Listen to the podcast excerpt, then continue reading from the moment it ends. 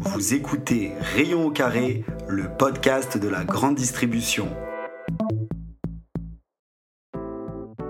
Chaque semaine, je me mets au défi de vous donner en 10 minutes l'actualité d'un univers qui touche tous les ménages en France. Je veux bien sûr parler de la grande distribution. Alors que vous soyez du côté fournisseur ou du côté distributeur, vous trouverez ici des éléments pour partager et co-construire dans ce monde dicté par le consommateur et son portefeuille.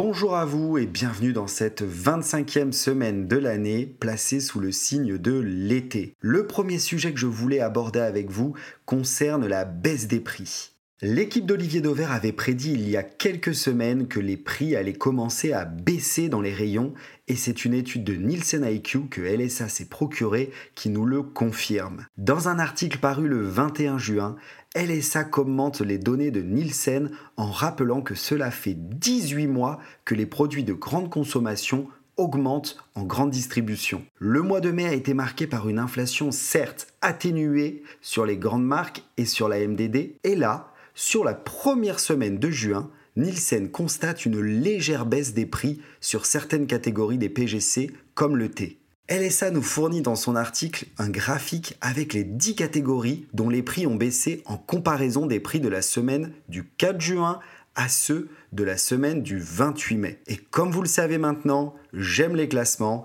alors voici les trois catégories dont la baisse de prix en rayon, je le rappelle, une baisse légère, est la plus importante. Médaille de bronze pour une catégorie qui m'est chère, les éponges, avec une baisse sur la semaine de 0,11% sur les prix en rayon. En seconde position, une autre catégorie du DPH, les essuie-tout, et une baisse du prix de vente en linéaire de 0,12%. À la première place des produits du PGC, avec la baisse la plus importante, même si vous l'avez compris, elle est très légère cette baisse de prix, c'est le vinaigre avec 0,12% aussi. Sur la semaine du 4 juin, c'est un tiers des catégories de produits PGC qui sont en baisse en linéaire. Cela est-il annonciateur d'un septembre vert pour reprendre le verbatim d'Olivier Dauvert? À suivre dans les prochaines enquêtes Nielsen IQ le deuxième sujet concerne le marronnier de ce podcast, Casino, et là on va parler de relance. La distribution Casino France, est-ce que cela vous parle? On l'appelle la DCF en interne chez Casino. À la tête de la DCF, Magali Daubinet-Salan, promue en avril 2023, elle est la responsable de la structure qui réunit les activités de proximité, les supermarchés en dehors de Franprix et Monoprix et les 62 hypermarchés du groupe Casino en France. On en parle ensemble cette semaine car ça a été conviée le 14 juin à une opération de communication pour montrer que Casino, ce n'était pas qu'une dette colossale et que tout ne tourne pas qu'autour de son PDG Jean-Charles Naori. LSA et d'autres journalistes se sont rendus avec l'équipe de la DCF dans trois magasins ciblés par ces derniers sur la Côte d'Azur. Il y a pire pour un 14 juin.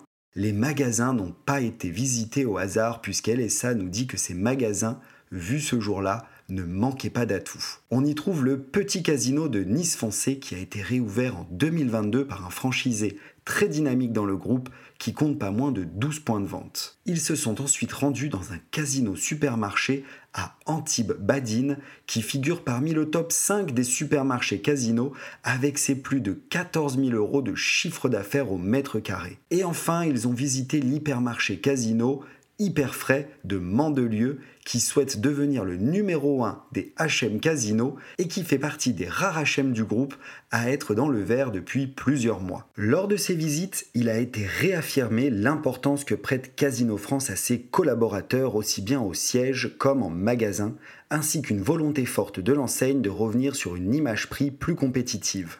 Il a été aussi sujet de l'abonnement Casino Max qui devrait évoluer dans les prochaines semaines pour continuer d'apporter des avantages intéressants pour leurs propriétaires ainsi qu'un nouveau système de fidélisation disponible gratuitement pour cagnoter comme le fait déjà bon nombre de distributeurs en France depuis au moins 15 ans. Vous l'aurez compris, tout a été mis en place pour rassurer les équipes Casino dans une période où l'inflation et la dette menacent le business plan de l'entreprise, et aussi pour éclairer les médias spécialisés dans la distribution qui dépeignent depuis plusieurs semaines un tableau sombre de l'enseigne Casino. Je suis intimement persuadé que Casino et ses enseignes peuvent encore agréablement nous surprendre et renaître très rapidement de leurs cendres, car l'expérience plus que centenaire dans la grande distribution est un atout de taille pour savoir bien se relever. Pour notre troisième sujet, les absents ont-ils toujours tort? Havana, absent. 51, absent. Champagne Moom, absent c'est le magazine Rayon Boisson qui a fait remonter l'information. Les marques de la multinationale française Pernod Ricard sont absentes des rayons du leader de la grande distribution en part de marché, Leclerc. Il y aurait un désaccord sur les tarifs entre le fournisseur de boissons et le distributeur qui aurait poussé Pernod Ricard à ne plus livrer l'enseigne Leclerc. Pour sûr, il va y avoir un impact négatif sur les volumes et le chiffre d'affaires du rayon liquide, surtout à l'approche des vacances d'été. Ce n'est pas la première grande marque à être en désaccord avec l'indépendant Leclerc et ce n'est pas la première fois que Pernod Ricard ne trouve pas d'accord chez ce distributeur. LSA nous rappelle que cela avait été déjà le cas en 2018. Je me pose la question de savoir si la bouteille de Ricard 1 litre sera toujours sur le podium des meilleures ventes valeurs des HM pour 2023 et malheureusement on ne le saura qu'en avril 2024. À cela s'ajoute une inquiétude du secteur des spiritueux sur la demande de baisse de tarifs qu'a formulé le ministre de l'économie depuis Bercy il y a maintenant plusieurs semaines. En effet, la Fédération française des spiritueux, qui regroupe pas moins de 800 marques, a fait savoir au travers d'un article paru dans les échos cette semaine